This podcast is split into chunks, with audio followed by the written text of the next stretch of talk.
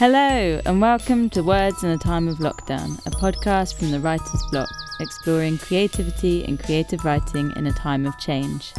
The Writer's Block is the Creative Writing Centre for Cornwall, and I am Polly Roberts, a writer and member of the Writer's Block team. This season, I'm talking with writers living in and connected to Cornwall. We hope you find some warmth and inspiration in what you hear. Today's conversation is with Louisa Adjoa Parker. Louisa is a British writer and poet of Ghanaian and English heritage who lives in southwest England. She is a speaker on rural racism, black history, and mental health, with a passion to tell the stories of marginalised voices. Hi, Louisa, thank you so much for joining me today. How are you doing? Yeah, good, thank you. Thanks for having me. You're so welcome. It's a bit of a um a crazy time. I mean, we're in our third lockdown and there's a lot going on in the world. How how is life kind of going for you at the moment? Are you very busy? Um, I'm, I'm finding the latest lockdown really challenging, to be honest. Um, I'm sure I think everybody's kind of feeling feeling the same. Um, so, work wise, I've been a little bit quieter since Christmas, which is which is actually good because I was extremely busy sort of from about May last year with loads and loads of different work coming in. So um, it's a bit quieter, but yeah, I'm just kind of in this in the process of um, applying for, for different projects and, and that kind of thing. I've just published my short story collection. Oh, yes, um, so that, that's exciting. Thank you. It's really exciting. So you just received the books through? Yeah, Is just this the last first week. time you've kind of seen them? Just last week, yeah. Oh my gosh, how did that feel to open that It box? was it was a real to be honest with you, on that particular day I wasn't feeling very good about everything that's going on. So it was it felt a bit sad that um, this collection which I wrote quite a few years ago now and, and it's kind of come into the world when the world is different to, you know, what we're used to and it did feel a bit sad. But mm. since then I'm kind of yeah, I'm kind of getting back to feeling excited about it. So at the actual day, it was kind of like, this is amazing, but it's sad at the same time. it's an odd thing, isn't it? I mean, releasing a book at a time like this, but what you say, yeah, it really strikes me that a friend released a book just this month, and when I was reading it, it was just about a completely different world. It almost felt alien that all these people walking around and interacting, and yeah. and I thought, gosh, you know, that those are the books that are coming out now, though, and and hopefully we won't be in this same space in the future too. So we might not even want to be reading about being in isolation then. But as a writer, I guess it's normal that you want the work to feel kind of where you're at now, and often by the time it's released, it's just not where you're at. Yeah, it's a really strange feeling. And I think that also um, I've been, I'm writing a memoir as well, a coastal sort of memoir, um, which is going to be published next year now. We've decided, we sort of moved it forward because I really wanted to have a face to face live book launch for, for, that, for that book because I can't have that one for the, the short story collection. But I think that with everything that's going on, I have suddenly felt like I really do want to write about it and record it. So I think it, there's going to be elements of that in the memoir because I'm writing the memoir during this time. So it would feel really inauthentic not to talk about what's happening and talk about my feelings about it and my sort of particular struggles. Um, and it's interesting, really, also as well because because of everything that's going on, I sort of I've been reflecting on on my part, you know, on my past as I'm obviously writing the book as well, and it's kind of it's really interesting to see the feelings that I've had throughout my life of, of feeling different and a feeling of an out, of outsider and feeling very lonely and those feelings are coming up really strongly right now for different reasons. So it's it's quite interesting to sort of be writing and reflecting on your own life during a time like this which is you know surreal and none of us are really sort of you know emotionally prepared for this kind of kind of world that we live in at the moment so yeah it's definitely an interesting time and I do want to record some of what's going on uh, That is fascinating, isn't it? Yeah, I mean, wow, God, two things in that. One for me is I know I've kind of had a resistance to writing about what's going on now because it's it's almost felt ah, hate to say it, but almost like ugly or, or just so hard maybe that Yeah. it's felt a bit difficult to yeah to turn to, and at the same time, like you, you say, it would be inauthentic not to. And as a writer, I'm so often. For me, I'm responding to what's happening in my life, so it'd be so strange if I didn't raise it. Yeah, absolutely. I, yeah, I, I felt the same up until recently. I've written a couple of things. So I've written a couple of short um, blog posts uh, around writing in lockdown and so on. But up until sort of really just recently, I sort of I didn't really want to write about it because it felt too too dark. But the reality is that as writers, we're writing in this time. So you know, we, it, it's inevitable that we're going to reflect what's going on in our work somehow. I think. Mm, and I, I feel like you do a really beautiful balance in your work of of responding to the moment, to the darkness of what might be going on in a, a bigger picture and also a smaller picture, but also you do kind of meld that into reflecting back, and there's kind of a connection between the past, whether that be a broader historical past or your own personal past, and and the moment. Is that something you kind of notice yourself doing when you're making those links while you're writing? I think so, yeah. I think that um, for me, the past and the present are so intrinsically linked that it's impossible to separate them. And I know that there's often, um, particularly around sort of well-being and mental health, there's often a focus on being in the moment and being in the now. And I think that's obviously mm. that's fantastic for when we can have those moments of of of, um, of clarity and being present. But I think also that for me, it's important to acknowledge the past because the past shapes us, and everything that's happened in the past shapes us as individuals and us as society. So I can't really kind of separate them completely. Um, so yeah, yeah, it definitely is, is a big part of my work. I would I would say, and something that interests me as well. You know how things change. Yeah, it is really interesting noticing that thing of how things change. And I, I'm really curious about this process of writing your memoir because it it must be a very strange thing writing out your life and and noticing the differences and, and noticing the kind of steps that have taken you to where you are and and and who you are at the moment. And I, I have really found myself that this time of isolation has made me reflect back a lot more actually and almost like kind of find find even deeper riches in the past because it's it's something that I've got with me at home that I can kind of personally delve into and mine for. Um, yeah, so tell me about how how is it writing about yourself and kind of going back and how does that feel? Uh, it's quite challenging actually. I mean, so last year I did sort of bits and pieces of work on the on the memoir when I had time, but it was it was quite challenging actually, just juggling my time because um, obviously I do lots of other things as well as actual writing. I do workshops and talks mm. and panels and different heritage projects, and more recently I've been doing equality training and so on. So finding the time to write the memoir was, was quite challenging. But um, but when I when I do find the time, like at the moment, I've, I've got time to, to work on the book. When I do, it's it's um, it can be quite upsetting really because I'm I'm looking at my past, um, partly through memory, but also I've got some diaries from the 1980s. Um, and I wow. recorded it, sort of everything that happened to me as a teenager living in Devon, um, and looking back through a nearly 50 year old's eyes, it, it you know everything i question everything. Wow. like even um, for example recently i've been reading about starting a new school. So i went to the steiner school in, in dartington for a couple of years and then unfortunately they couldn't keep our class on so we had to leave and go to Kevix in, in totnes.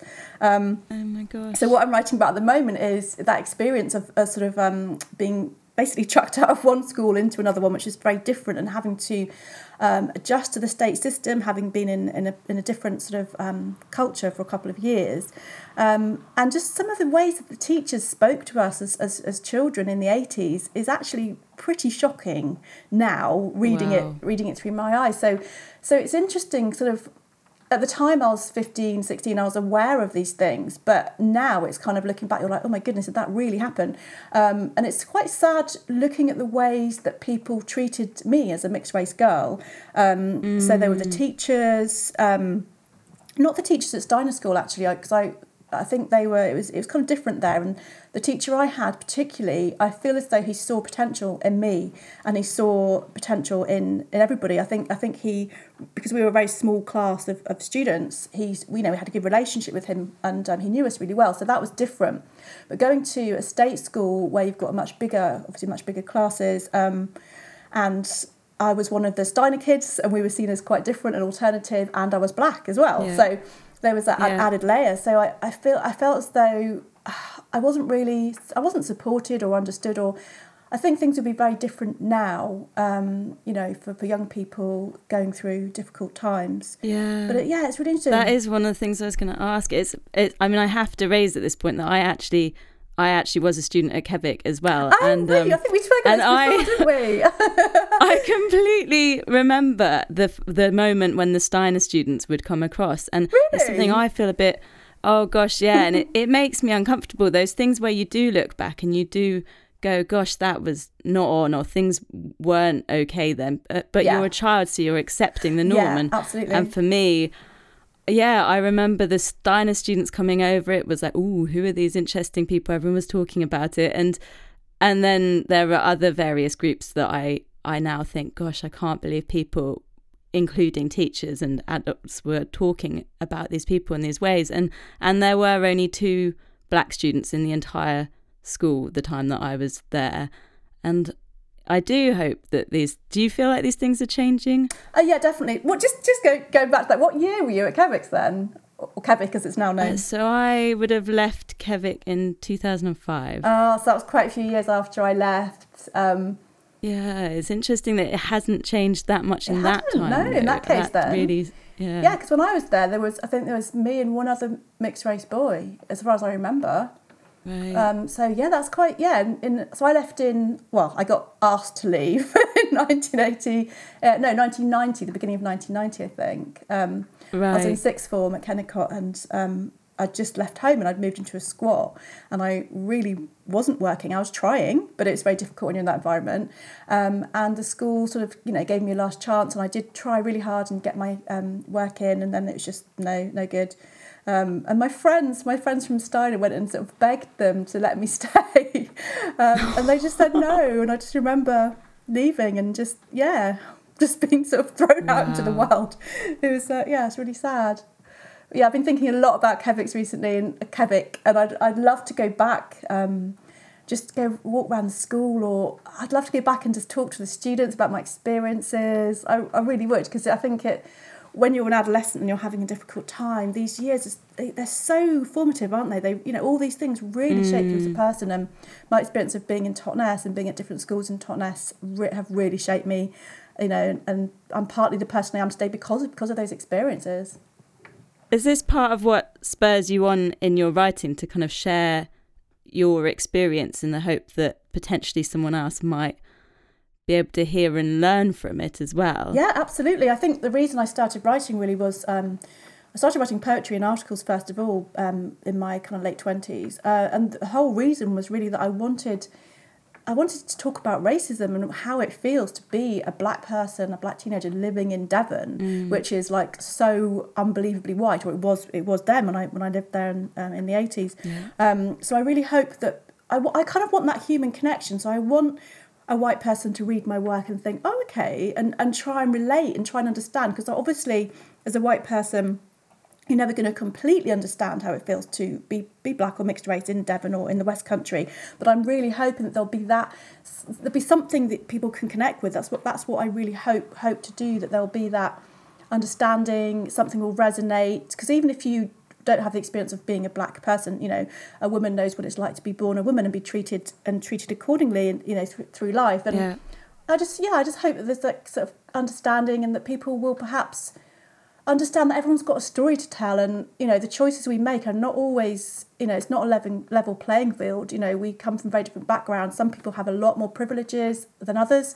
Some of us have a lot more um, barriers a lot more hurdles to jump over. So it's it's kind of wanting people to understand that really that we're all different and we all have very different different stories and come from very different places yeah i mean it really strikes me this thing of the fact that we kind of only hear the stories of the people who have the opportunity to tell them. But that's not to say those are the only stories. And I, I was really struck by um I read an interview with you from Literature Works from a while ago, I think it was, and it's it had a line in it where it said that you were in a sociology lecture that was about graves of the 18th century, um, and it mentioned these black people's graves in Devon, and that you thought, but I was the first black person in Devon. yeah, I did. and I just thought, gosh, wow. I mean, that must have really suddenly pushed you to be like, hang on, what are these stories? Why haven't I heard these stories? People need to hear these stories.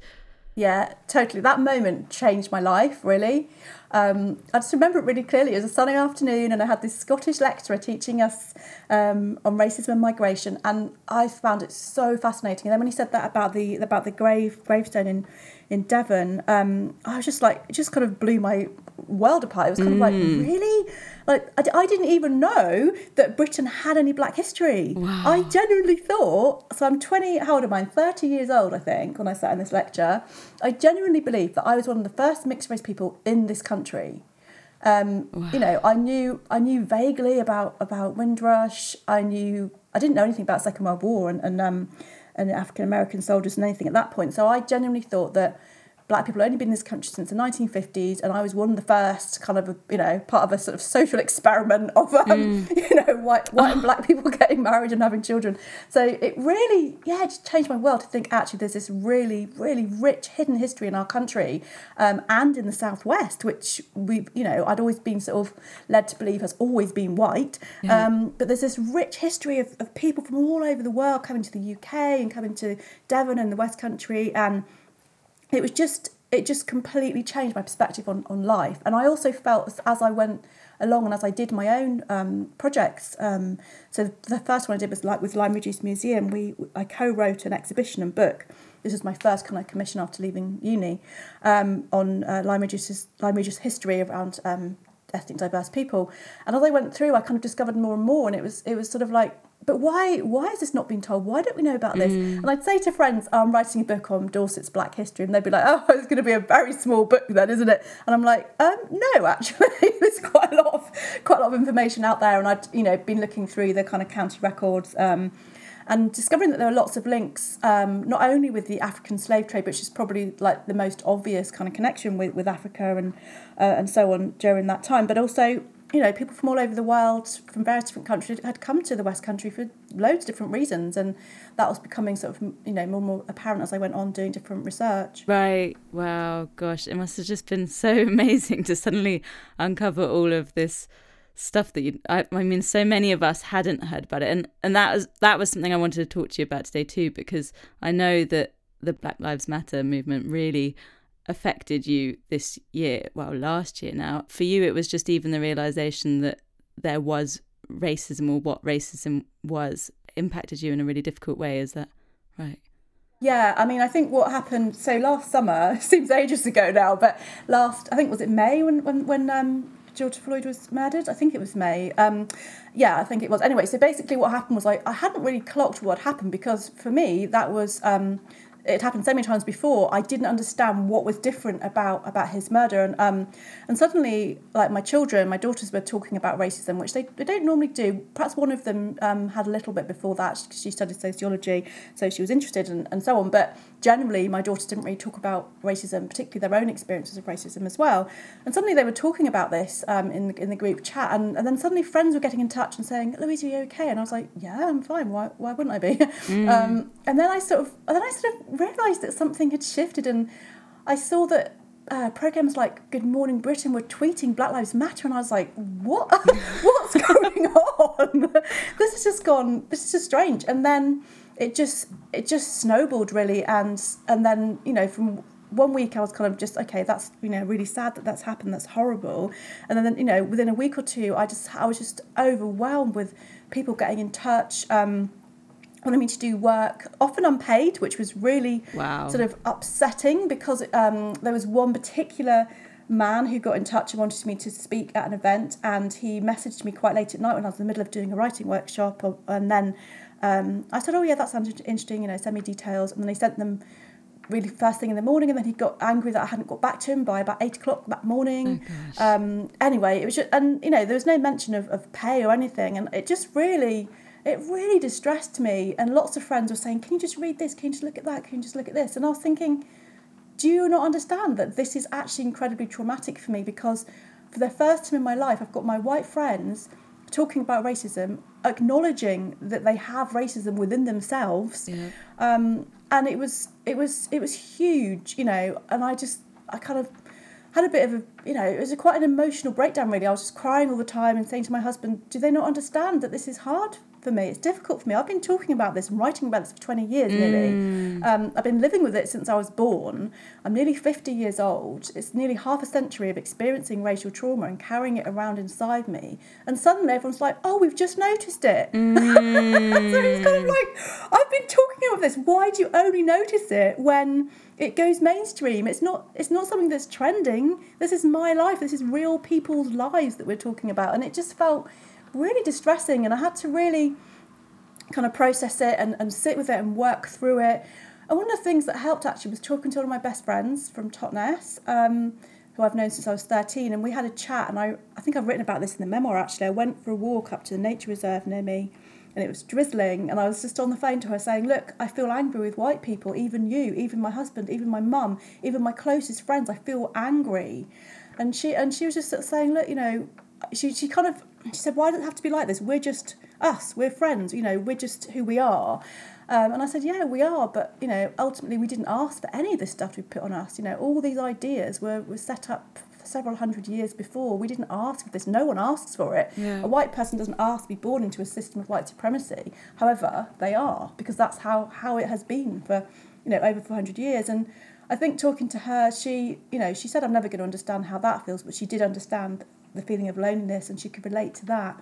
Um, and that connection with, with my friend just really helped. It kind of helped shift my thinking. Um, and I stopped feeling angry and just tried to kind of feel more understanding of the situation, not sort of take it so so personally, because I think I had been taking it quite personally up until that point. But it's such a Um, huge thing, isn't it? Because if you, Yeah. I mean, I, I'm just thinking, just even as a writer, when when I write something and it falls to dead ears, it it it hurts, and when Yeah. I kind of want to, uh, that's why a lot of people want to share their work one way or another because it's an important story to them. So yeah, if you've spent your life living a story and also not just living it but trying to tell it again and again and again, and suddenly everybody wakes up one day and is interested in it that's Yeah. yeah that's really hard It was yeah, it was hard, and I tried to see the positive in it. Like it, obviously, it's really positive that many many people and many organisations in in the arts, culture, heritage, and so on are genuinely wanting to change. So that is that is a positive thing. But it just did also feel as though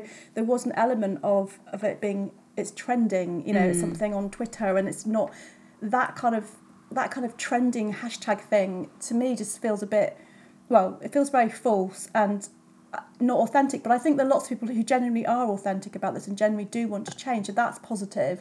Um, and I almost feel as though I've got a, like a, a race star. I feel as though when I'm talking to people, I can kind of almost sense their their real intention and, and what they what they feel. I might just be completely talking nonsense here, but that's how I feel. like I feel as though I can tell when when people genuinely um, want to do something about it and want to work on themselves, want to work in the organisation, and when it's more like a tick box exercise, I feel as though I can kind of I right can, I can tell. I feel as though I can tell. well i mean you must have been having a lot of opportunity to tell because like you say right start Yeah. straight away you were getting these messages suddenly everybody being in, wanting to work with you in one way or another or having more opportunity i mean was that something that has really exponentially grown since that movement as your your work Yeah. opportunity yeah, It it really really really grew. And there was there was one day when I sat down, um, and I think I had to go for like I didn't count exactly, but it felt like almost hundred emails in, in Wow. one day. And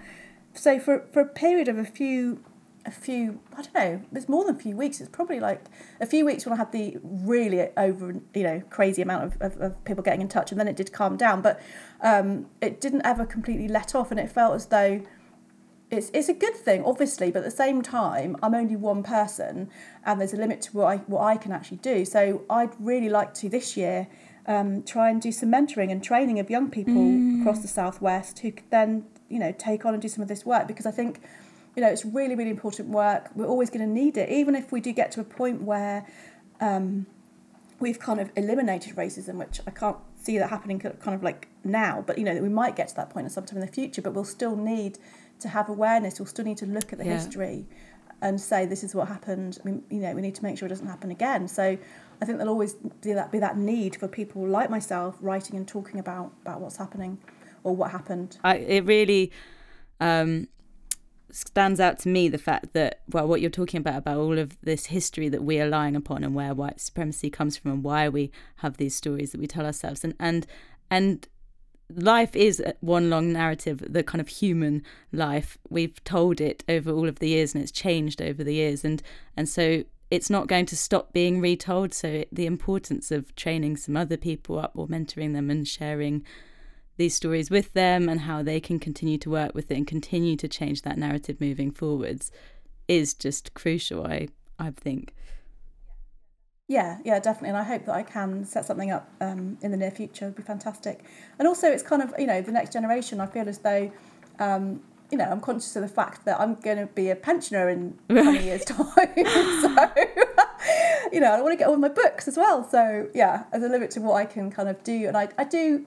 You know, obviously, I'm really passionate about about bringing about social change, but there's all, I also have to be realistic about yes. what I can do as an individual and what other people can, can do as well. Yeah. Um, so, that, how has journey. it been in terms of um for your writing? Because, for instance, I I saw a video of you reading your poem "Dear White West Country People," which, gosh, I found it really brilliant. Oh, yeah. it's amazing. it really moved me. Um, and just kind of showing that emphasis of the difference of experience and and that the prevalence of it in a moment where Black Lives Matter was coming out and the COVID pandemic was showing all of this racial inequality as well. And and did writing play an important part to you responding to all the emotions and feelings that were kind of coming up during that time for you?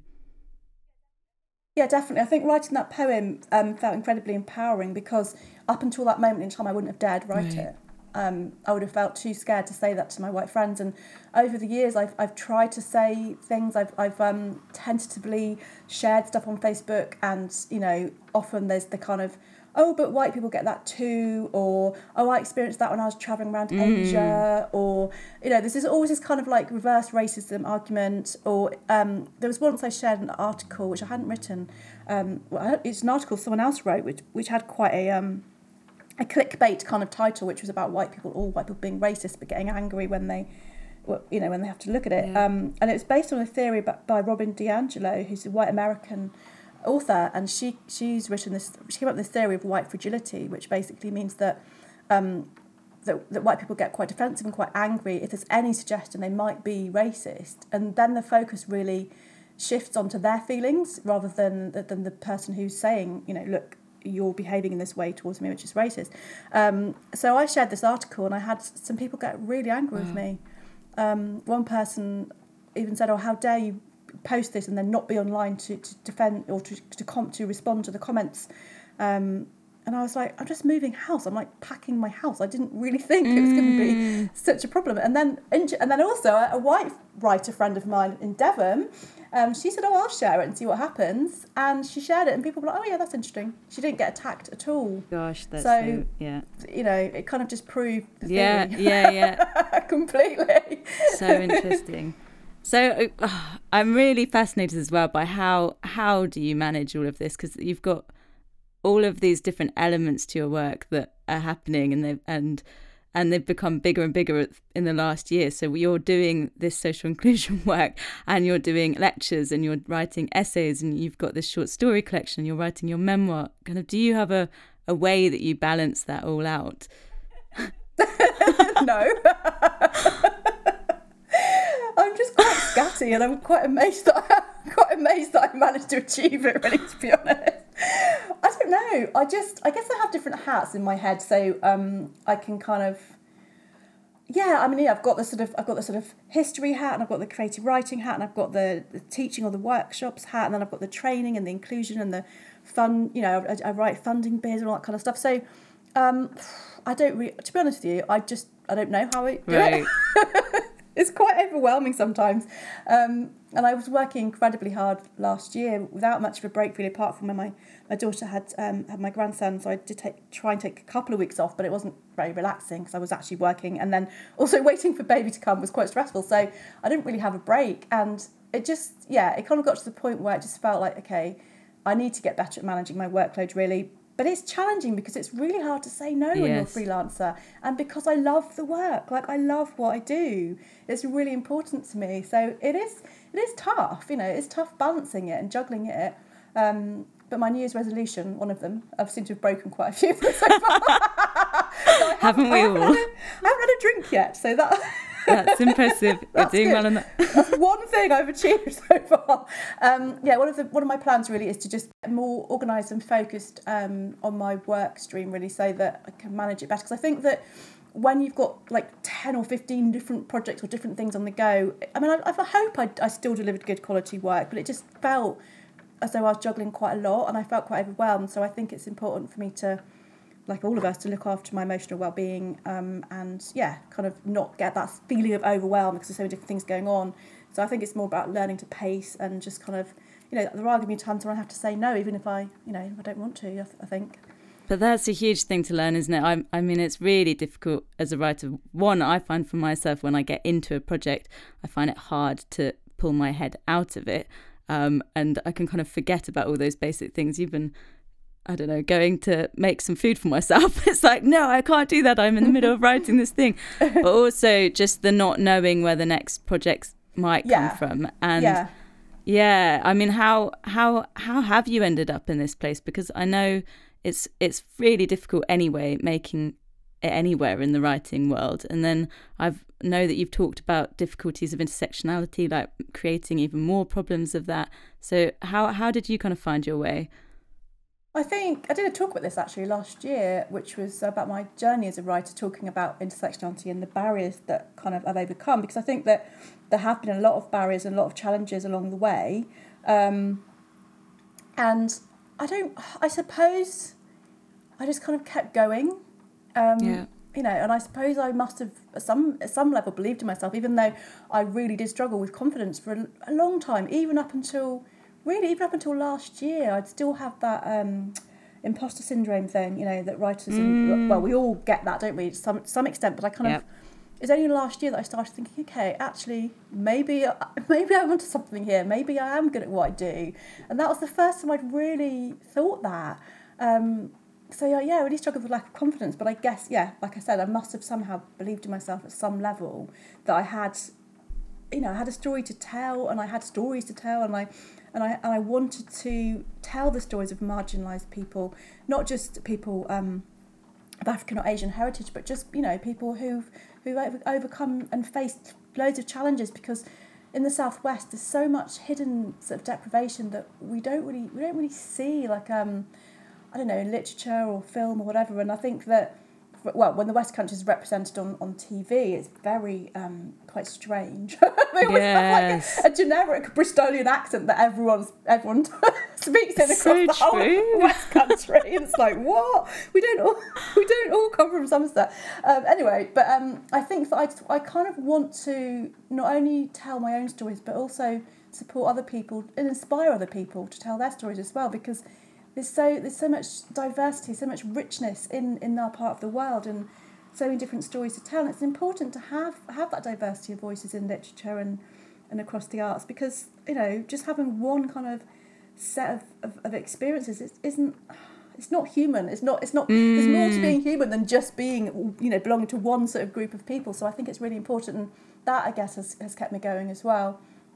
But it has been it's been tough. It's been really challenging. I, you know i've had to i live with mental health conditions um, i spent a few years really unwell with chronic fatigue or, or ME um, well that's what i was diagnosed with i don't even know if it actually was that um, Right. but I spent a few years where I couldn't really sort of I couldn't really get out of bed, couldn't walk. Um, so that was challenging, and I had to kind of look at my health and rebuild my health really, and learn about supplements and diet and all that kind of stuff. Um, so that was challenging, but I think I just kept I kept going. So I just I believe in I believe in what I do, and I think it's important. Um, so yeah, it's been tough. That's incredible. wow, I'm so glad you are keeping on. Um, I mean, I really, yeah, moved by also how you how you write about all of these experiences yourself. In so your work really is so personal and very raw. Um, I kind of I'm getting the impression that that's coming from the place that you you always have written to process some of the stuff that's going on for you. But how has it been then, kind of sharing that with the world and having people respond to that? It can be quite scary. So when I wrote the um, "Dear White West Country People" poem, um, the night before it was, I, I was filmed. Record, um, I, I was filmed reading some of it by um, BBC South, um, and we went. I went down to this be- beautiful couple of places in Dorchester and um, Maiden Castle and down by the river. So I met this lovely journalist, and she she recorded me. So the night before it went out on TV, I was really anxious, thinking, what are people going to think? Like, what are my white friends going to going to think? What are they going to say? And I, and I was really nervous, but um, there were lots of there were some negative comments on the Facebook page, but I just didn't really go through all those. But for my actual friends, the the feedback was positive, so that made me feel okay. This this is okay. But I think I am just really open. Like it's almost like pathologically honest. I, I can't help but just share these really personal experiences with the world. I don't know why. I, I don't really know why I do it, but I just I just do. I suppose I must find it at some level um, healing, I, I guess. Just being really, really honest and saying, this is what happened to me, this is what, this is what can happen to other people. Um, and it, it is scary, it's, it's daunting. And writing the memoir, I had a chat with my publisher yesterday, um, Little Toller Books, and I said, look, I'm really struggling with the the feeling of exposing not only myself but my family um, mm. you know and i'm writing about people that, that have um, passed away and obviously their families might might read the book and i think i'm worried particularly about what my mum's going to think because you know she's been pretty good so far but i know that she's quite anxious about about me exposing uh, you know our family and our past to the world and she's understandably mm. worried about it but i was saying to my publisher you know how can i tell my story and be authentic without bringing in other people's stories and you know making them feel ex- exposed or possibly upset by what I'm writing? And he said well it's, it's quite difficult you know all writers have this have this struggle. But I think with me because I am very open and honest about everything that's happened um, yeah it, it's, it's challenging because I don't want to upset anyone. You know I, do, I definitely don't want to upset any of my family or extended family and I know that I have done in the past um, mm but yeah, I kind of I don't know. It's really hard. I kind of see it as almost like a price that has to be paid if you're going to tell your truth. Um, yeah. It's it's hard and it might hurt some people, but if, but otherwise, what would I do? I'd just I'd stop writing if I didn't. If, you know, yeah. if, I was, if I was like, okay, I'm not going to ever write anything that might upset someone ever again, then I wouldn't be able to write anything. So yeah, I have to I have to make that choice. Yeah, I mean, I often think of it as a um as what matters most is your intention. And I mean, that's a very simplistic way of putting it, but I know I wrote a travel book, oh gosh, nearly like a decade ago now. But um, but in it, I I I've always been a very very open person anyway, and and likewise on the page, just haven't kind of censored that. Um, and don't really censor that off the page either.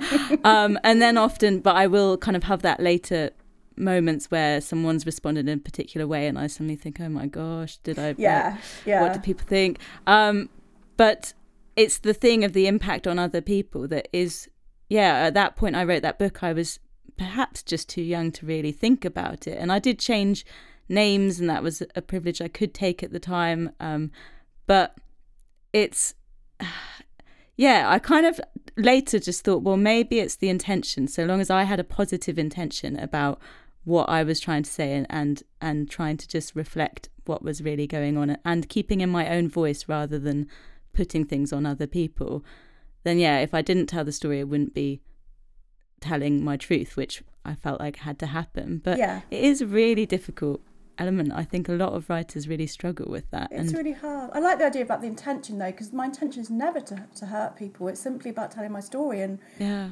yeah, it's it is it's really hard. I think we all we all struggle with that, don't we, as writers? But I think with a memoir, because it is kind of putting everything in one place, um, like my whole life.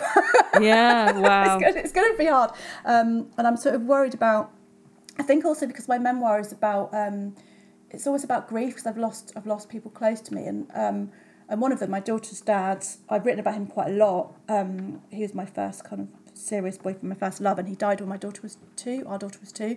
Um, and I'm writing about him quite a lot, and I, I kind of want it to be like a way of me coming to terms with, with, with his loss and other people's loss.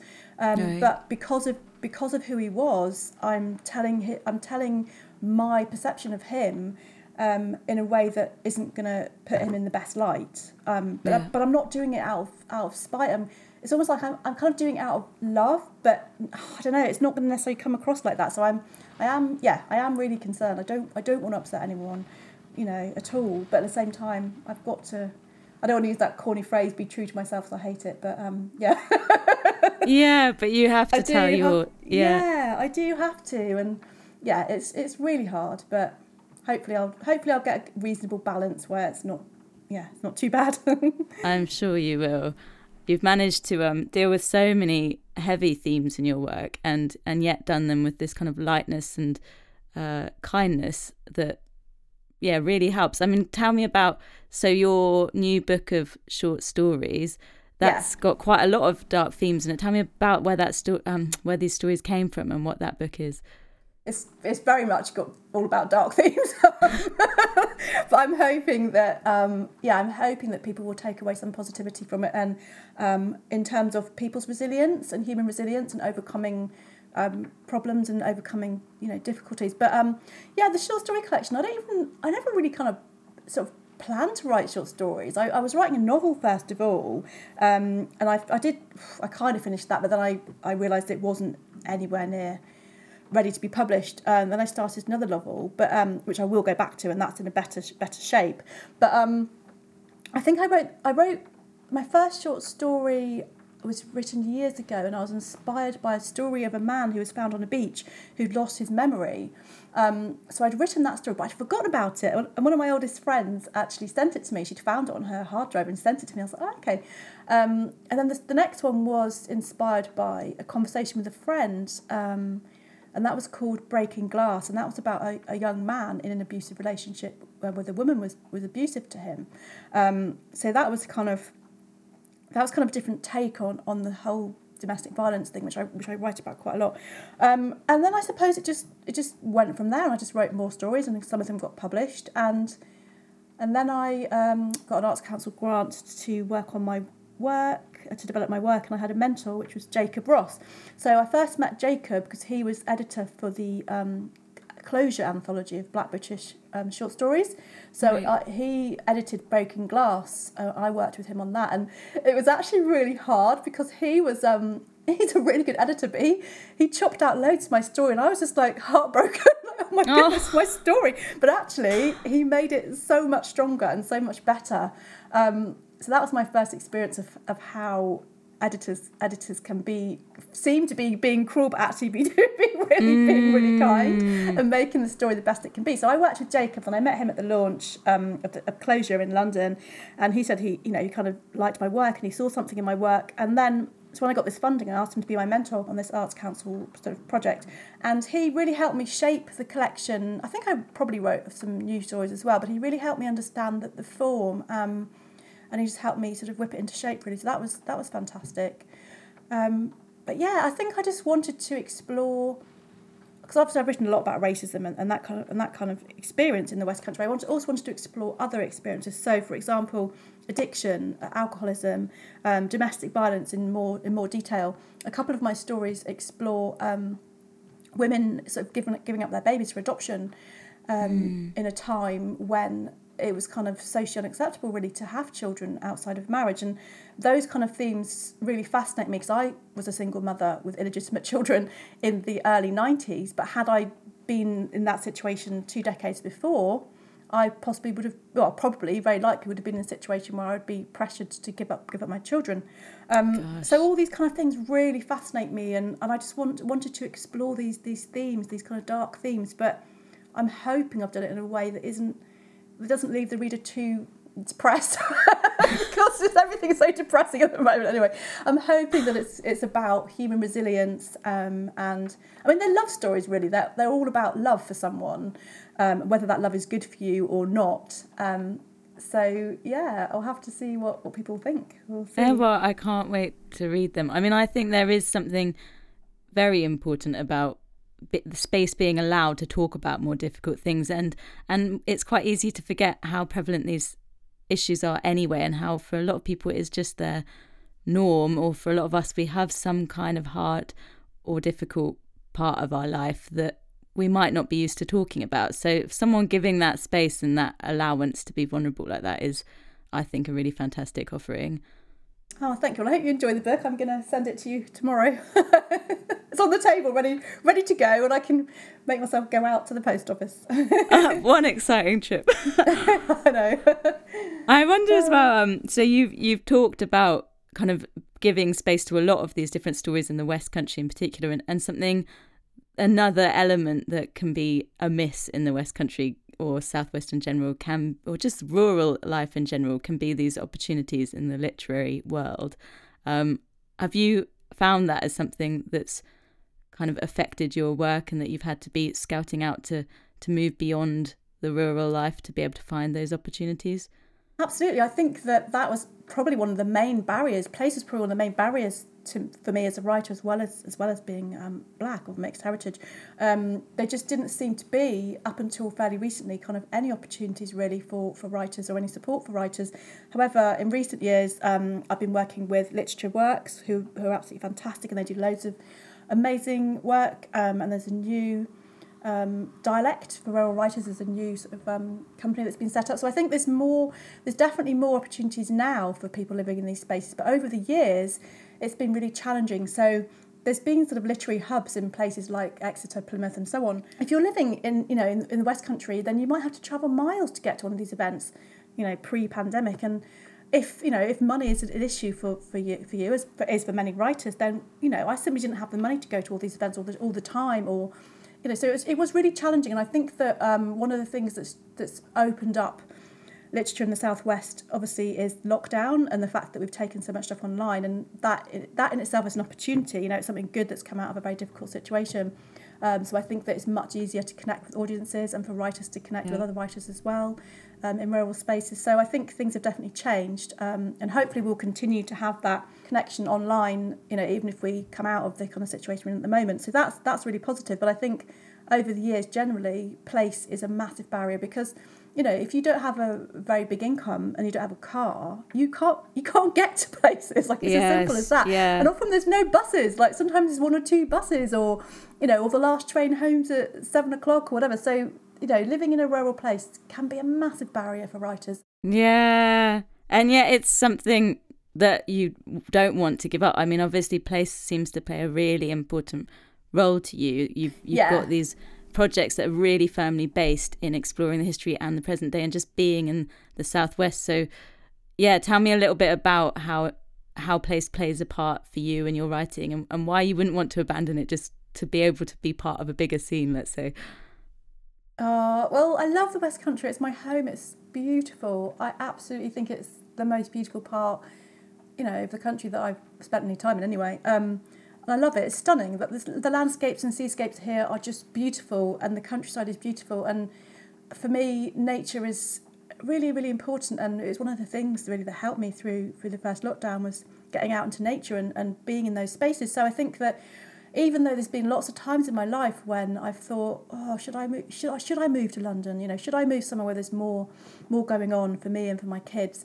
you know, the reality would be that I was I was living in a council on a council estate. The reality would be I have to swap to live, in, you know, in an inner city council estate, which I have no preparation for. I wouldn't be able to deal with the reality of, of, of that kind of, of that life because it's very it's different. It's very different living in those spaces, and I'm not used to that.